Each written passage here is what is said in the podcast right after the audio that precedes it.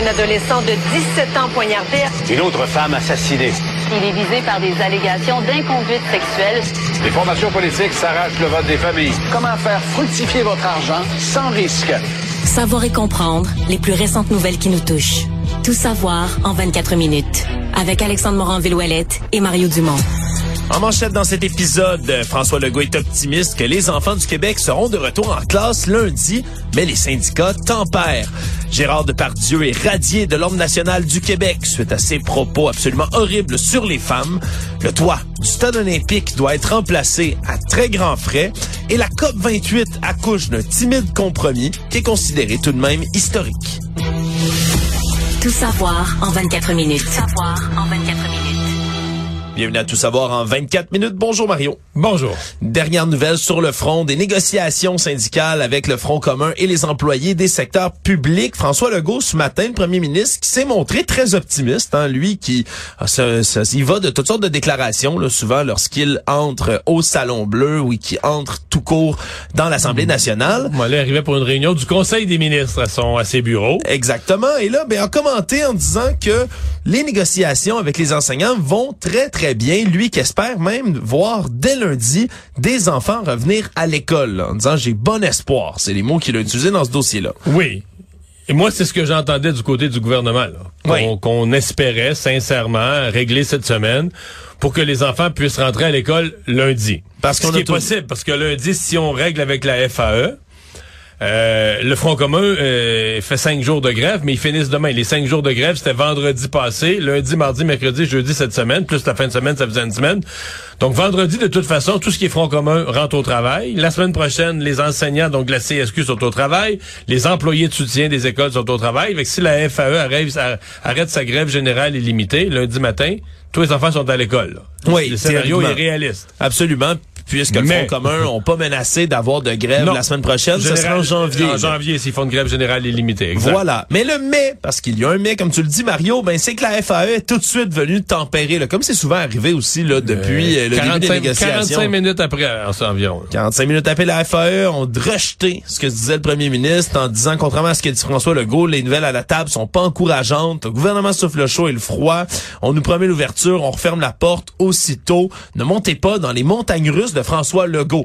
Puis, comme je le dis, c'est pas la première fois sur la place publique que ça, s'affronte. Le gouvernement, souvent, il va de déclarations qui sont reprises ensuite par les syndicats qui eux-mêmes sortent sur la place publique pour commenter. Bref, on a été beaucoup moins optimiste. Et même du côté de la présidente du Conseil du Trésor, Sonia Lebel, c'était plus tempéré là, quand on en parlait, disait que c'était réaliste une entente avec la FAE, mais qu'il y a encore beaucoup de travail à faire. Là. Elle est même venu reprendre les propos de son premier ministre en disant, bon, ce qu'il voulait dire, c'est qu'un réel espoir, d'accord, réel espoir, il reste encore beaucoup de chemin à faire. Puis en plus, on apprend aujourd'hui que dans le au niveau là, de tout ce qui est santé, la négociation avec la FIC et autres entités de la santé, Ça, ça va pas du tout. Là. ça, ça va vraiment pas du tout. Puis ça aussi, même si on s'entend, là, c'est la préoccupation première en ce moment, c'est les enfants, le retour à l'école, l'éducation. Il y a quand même des problèmes qui se répercutent là, dans le, au niveau ben, du système de santé. On parle, selon le premier le ministre de la Santé, plutôt Christian Dubé, d'à peu près 500 chirurgies par jour qui sont retardées là, dans une liste qui est déjà, elle, beaucoup trop longue. Mais c'est quand même, ça a été... euh, je trouve que ça n'a pas de bon sens, dans le fond. C'était terrible ce qu'on a vu ce matin. Euh, François Legault, trop optimiste. Les syndicats, bon, le gouvernement joue avec les profs à la table de négociation. En plus, un message, tu sais, même leur message sur les réseaux sociaux, tout en noir, écrit en rouge. C'est comme un- une annonce de film d'horreur. Euh, Tu sais, cette atmosphère qui crée. Je me mettais dans la peau d'un parent, qui veut vraiment que l'école reprenne, qui est inquiet pour son enfant, que ce soit qui en peut plus dans l'organisation de sa vie familiale, ou que ce soit parce qu'on est vraiment inquiet, ou les deux, qu'on est inquiet pour la réussite éducative des enfants. Là, le premier ministre annonce, ah, ça va bien, on devrait revenir à l'école lundi. Euh, 45 minutes après, le syndicat dit, tout est de la merde, euh, croyez à rien, le gouvernement nous crée des montagnes russes.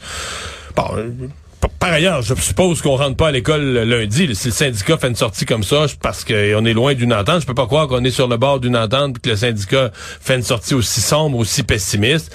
Mais euh, puis pourquoi François Legault fait cette sortie-là? Écoute, sincèrement, c'est très, très, très désolant comme démonstration publique, comme cirque que ça nous montre sur la place publique, de part et d'autre. Puis je sais pas où ce que le parent finit par y retrouver l'intérêt de l'enfant qui... euh, euh, qui on peut croire, qui on peut pas croire, mais en tout cas, on joue de part et d'autre, on joue avec les sentiments des gens. Puis, ce, ce, fameux appel à ne plus parler sur la place publique, là. restez là, restez enfermés, négocier, puis personne parle. Je pense que ça va être de plus en plus ce qu'on vont réclamer les parents eux-mêmes, négocier, mais arrêtez de nous dire toutes sortes d'affaires.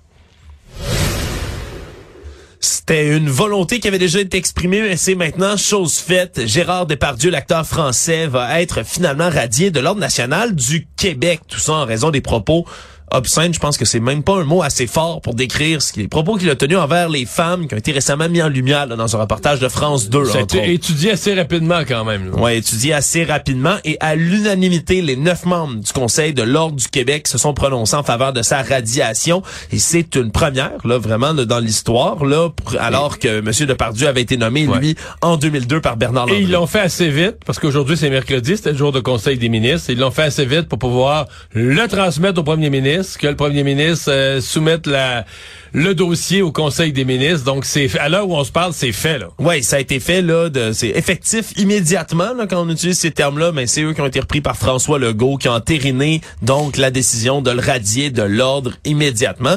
Vraiment une première, puis surtout, on disait que ça venait, avec raison, là, ça vient entacher la réputation des autres chevaliers de l'ordre national du Québec, là, qui dont la devise est, je rappelle, honneur au peuple du Québec.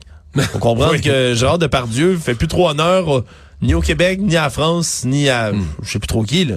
Non, puis c'est même une nomination. Euh, écoute, euh, pas que c'est pas une grande carrière Gérard Depardieu, c'est juste que le Québec ne donne pas l'ordre l'ordre national du Québec à des gens. Tu peux avoir eu une très très très belle carrière en Australie si t'as jamais mis pieds au Québec, si t'as pas eu. Tu sais, c'est le principe même de l'ordre, c'est que tu as eu pour les Québécois un rôle majeur dans notre société, dans son évolution.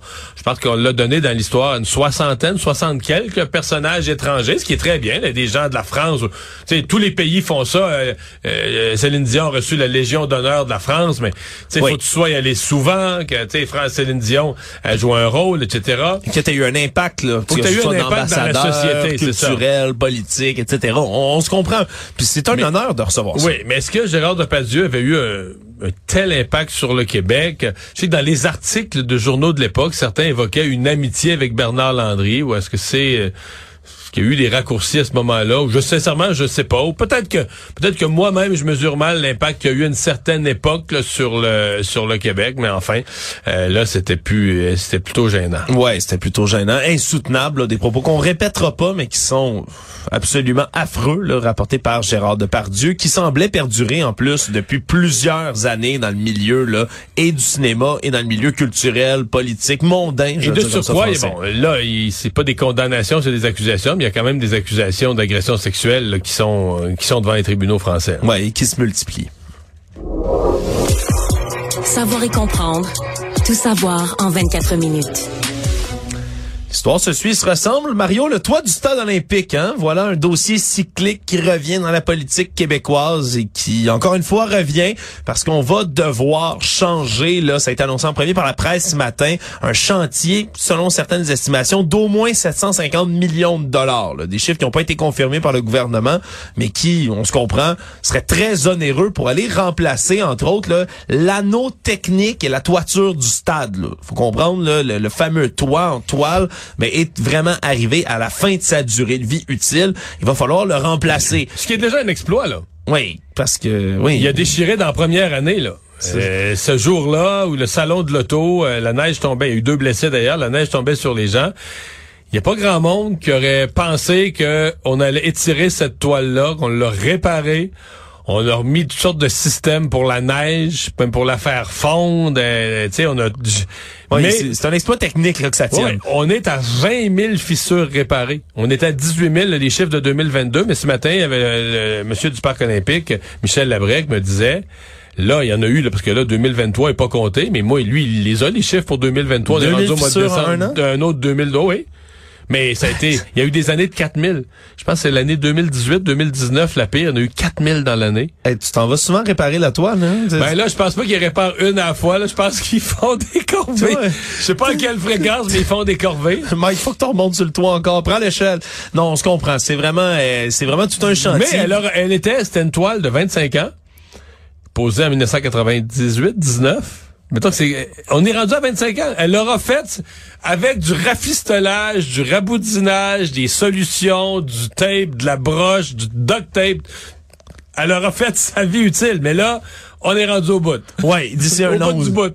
Ouais, puis d'ici un an ou deux, on, c'est le stade olympique qui devra fermer, ni plus ni moins, s'il n'y a pas de solution qui est trouvée pour être capable là, de remplacer l'anneau technique et la toiture. Puis en plus, aujourd'hui, c'était la ministre du Tourisme, Caroline Proux, qui martelait que c'est essentiel d'avoir un vrai remplacement pour que le stade olympique demeure un lieu, surtout le devienne encore plus, un lieu où on peut recevoir des événements internationaux d'envergure. On se comprend, le Centre Bell, c'est beau, mais c'est pas assez pour recevoir là, des énormes événements. Elle, elle a donné un exemple récent d'artiste qui a refusé de venir à Montréal. Taylor Swift, hein? euh, personne de l'année selon le magazine Time, même, qui attire des foules, on le sait, là, de dizaines de milliers de Swifties, là, ces fameux groupies qui suivent Taylor Swift partout au travers du globe et qui re- génèrent des retombées qui sont absolument ahurissantes, le rappelait quand même la ministre Prou. C'est vrai que Taylor Swift, au prix des billets, au nombre de gens qui se déplacent, mais c'est vraiment une grande retombée économique. Mais quand elle a vraiment arrive. dit, Montréal, il n'y a pas de stade. C'est plus acceptable, euh, je vais pas là. Ben, il y a pas de stade assez, du moins,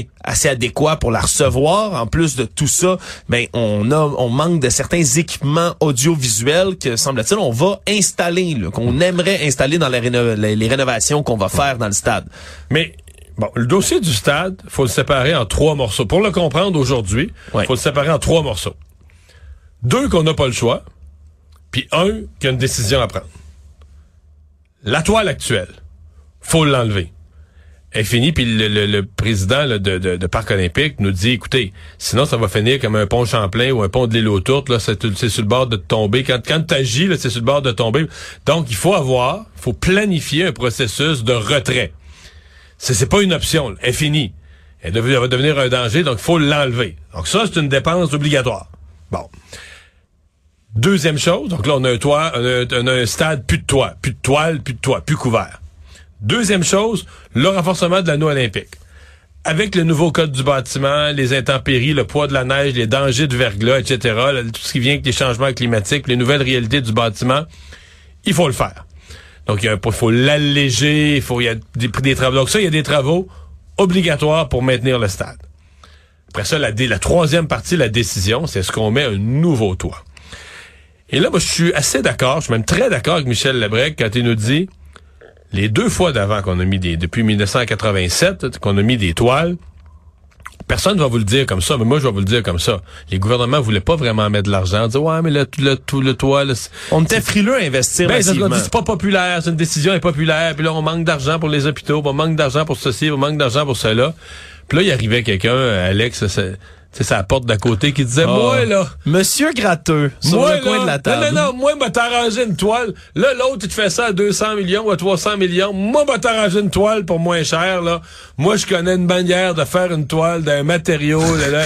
Ça va patenter quelque chose pour la moitié du prix. Vendu. Puis là, les deux fois, on a dit oui à ça.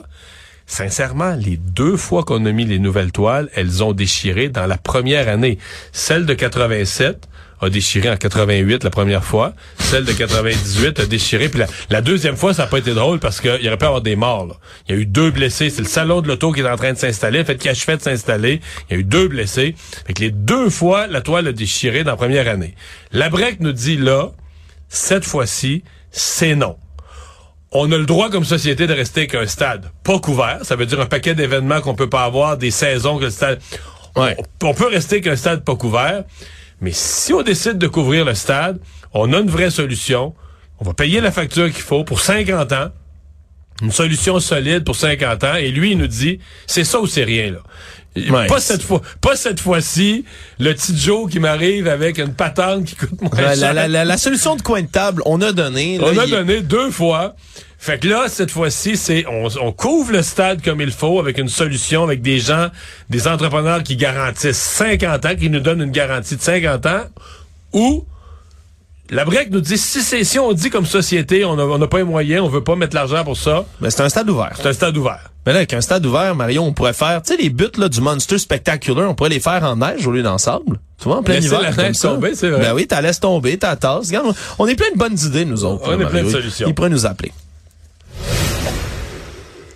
Si on va sur la scène de la politique fédérale, euh, un nouveau sondage de la firme Abacus euh, est un peu plus lumineux que les derniers, les, nombreux derniers, pour Justin Trudeau, alors que l'avance considérable de Pierre Poilier avec des conservateurs sur leurs vis-à-vis libéraux s'est un peu atrophié depuis la dernière semaine. C'est un coup de sonde qui a été réalisé pour le Toronto Star et c'est cinq points de moins qu'obtient le Parti conservateur du Canada qui sont largement récupérés par les libéraux. Quand même, le Parti conservateur garde 37% d'appui. C'est 10 de plus à 27% que les libéraux, mais qui ont quand même repris un tout petit peu de poil de la bête. C'est trop tôt encore pour parler d'une tendance, selon Abacus.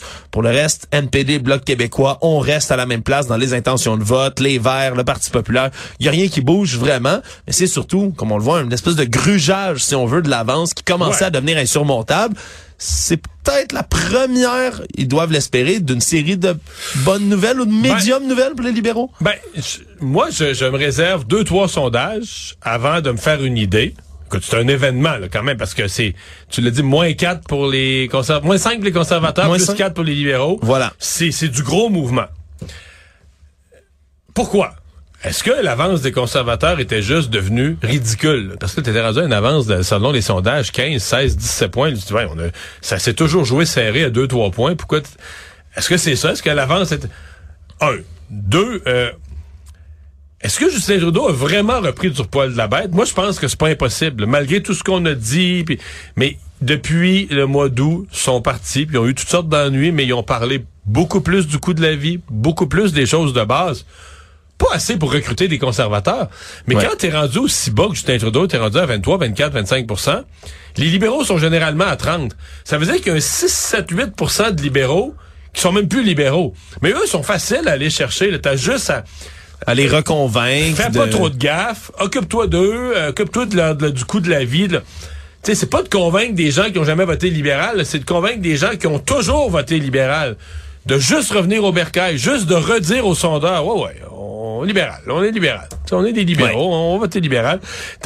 Donc, c'est ça qu'il faut voir. Est-ce que c'est une grosse tendance? Est-ce que c'est juste les choses qui se replacent un peu? Est-ce que Pierre Poilievre va déçu? C'est deux, trois, quatre sondages. Là, on va commencer à avoir une véritable tendance. Tout savoir en 24 minutes.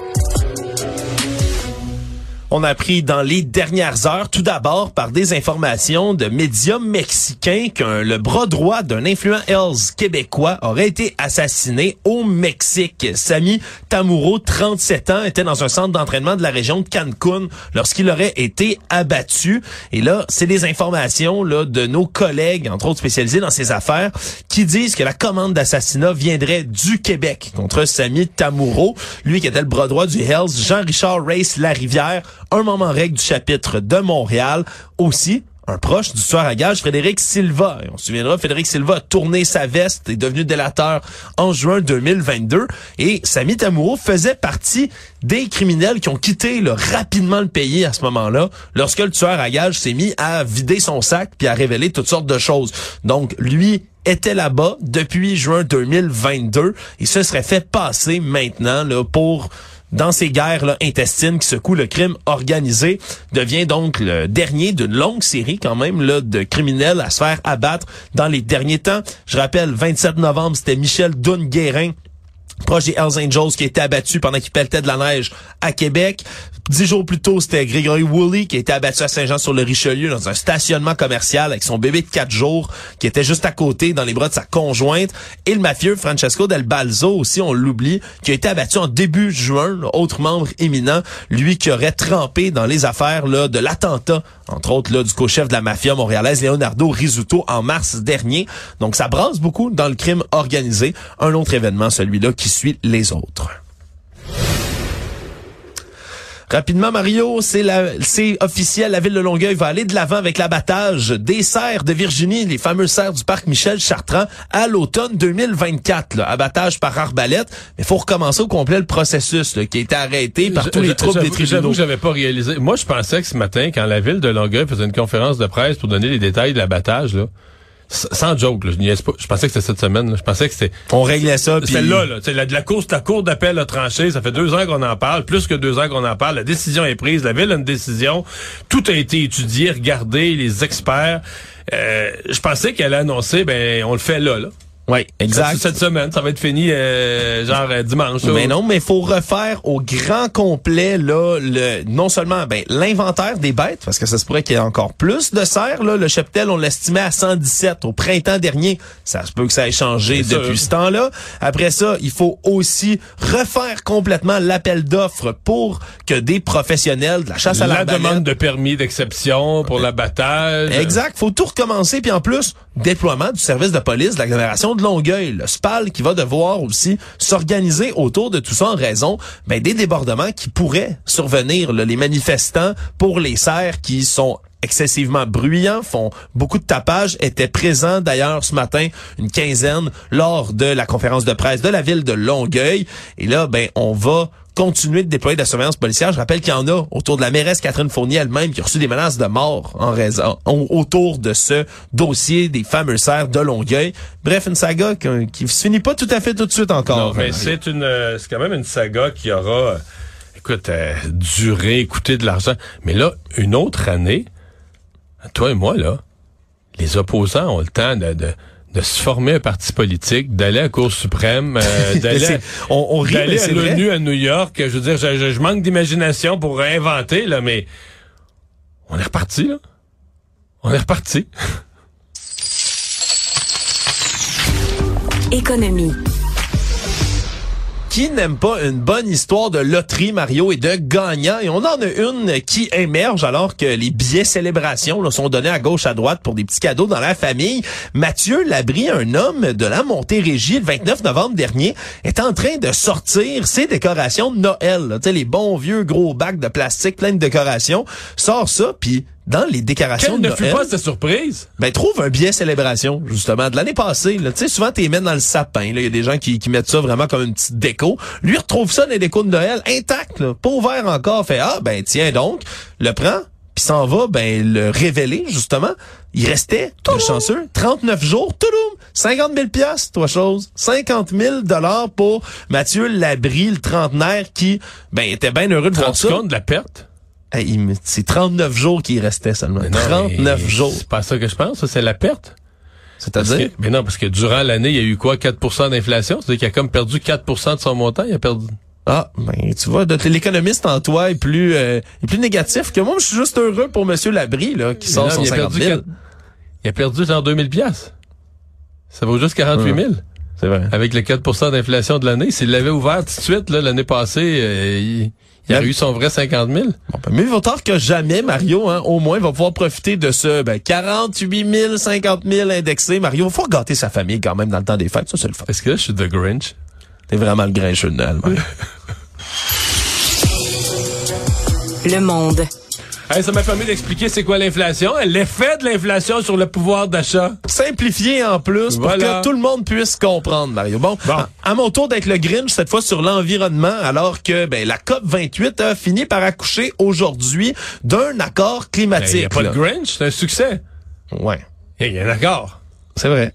Un grand succès. Bon, je, je suis cynique en ce moment parce que là, c'est un accord qui est jugé modeste pour être poli, alors qu'on a finalement réussi à s'entendre pour inscrire la transition hors des combustibles fossiles à l'intérieur de l'entente. Parce qu'il y avait encore ben, les Émirats arabes unis et d'autres pays qui continuaient de bloquer, là, qui voulaient pas que ce soit inclus. Mais les Émirats arabes unis présidaient la conférence. Puis pour te prouver que c'est un succès, la conférence, il y a les gens de l'Arabie saoudite qui ont souligné le leadership des Émirats arabes unis dans toute la réussite de la conférence? Ah ben c'est exceptionnel Mario. Alors on va vouloir aller vers cette transition hors des combustibles fossiles. À mon grand étonnement, je savais même pas, c'est la première fois qu'on mentionne combustibles fossiles dans les textes de la COP en Comme étant 2023. responsable des changements climatiques nommément.